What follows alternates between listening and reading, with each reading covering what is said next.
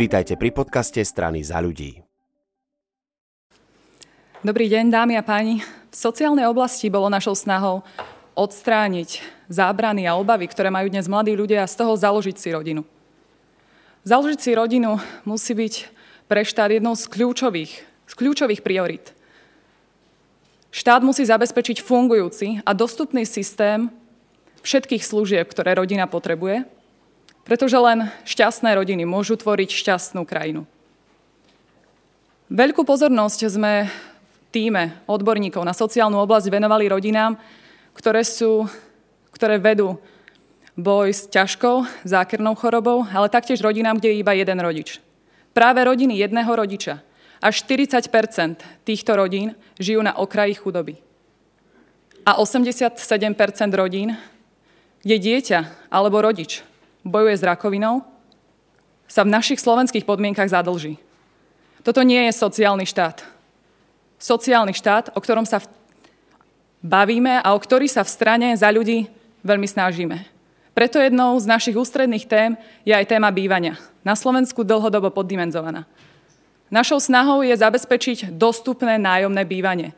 Chceme vybudovať 20 000 nájomných bytov, a to nie len bytov sociálnych, ale aj bytov, ktoré budú slúžiť na komunitné bývanie pre seniorov, štartovacích bytov pre rodiny, ale taktiež podporné bývanie pre rôzne profesie, ktoré v mnohých regiónoch Slovenska chýbajú, ako sú napríklad zdravotné sestry, lekári a učitelia.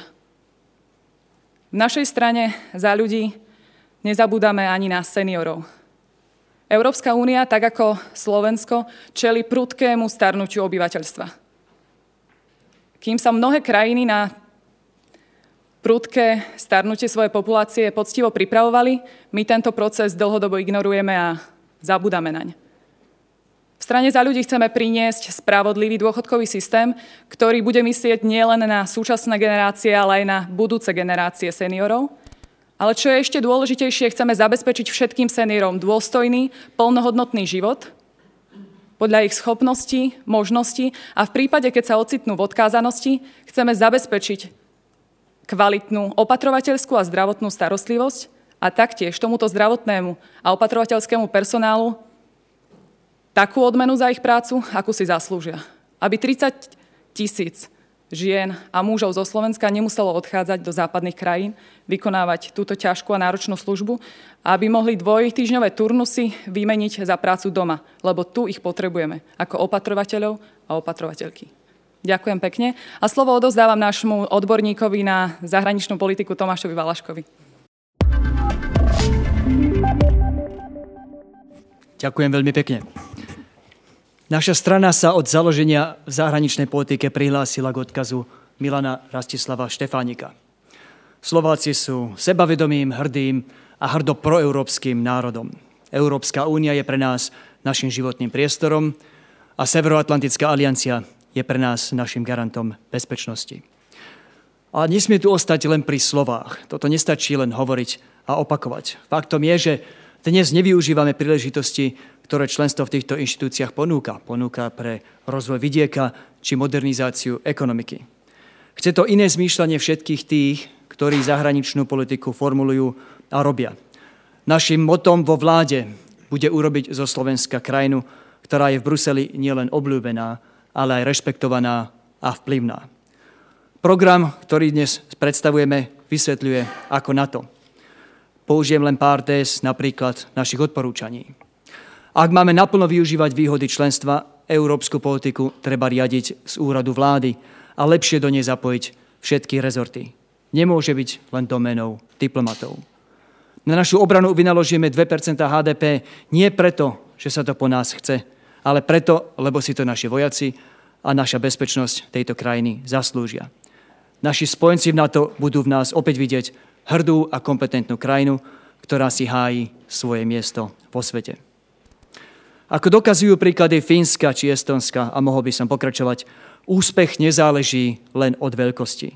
Je len ale na nás chopiť sa príležitostí, ktoré už dnes svet ponúka a naplno využiť talent našich ľudí, nielen doma, ale aj vo svete. Ďakujem za pozornosť a keď už sme pri talentovaných ľuďoch, dovolte mi predstaviť Lilianu Rástocku, našu garantku pre životné prostredie a ochranu lesov.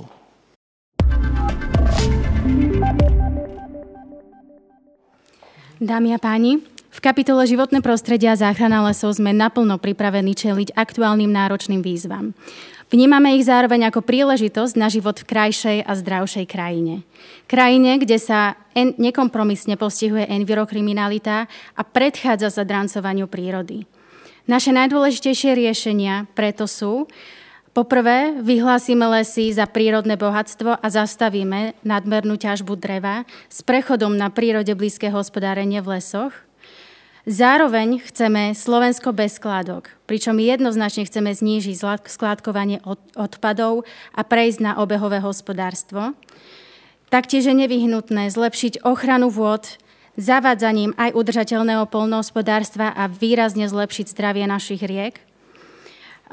Ako nevyhnutné opatrenie tiež chceme zaviesť energetiku ušitú na mieru regiónom, kde vybudujeme profesionálne tímy, ktoré priamo pomôžu obciam, občanom aj starostom pri plánovaní a realizácii úspor energií, ale aj pri výrobe vlastnej zelenej energie, aby sme tak dosiahli čistejšie ovzdušie, pretože v tejto oblasti musíme mimoriadne zabrať.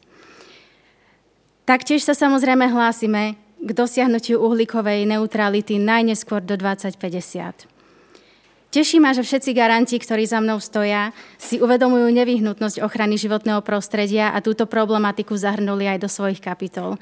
To ma naplňa nádejou, že krajinu ďalším generáciám môžeme skutočne odovzdať zelenšiu a zdravšiu. Hlavu hore, Slovensko!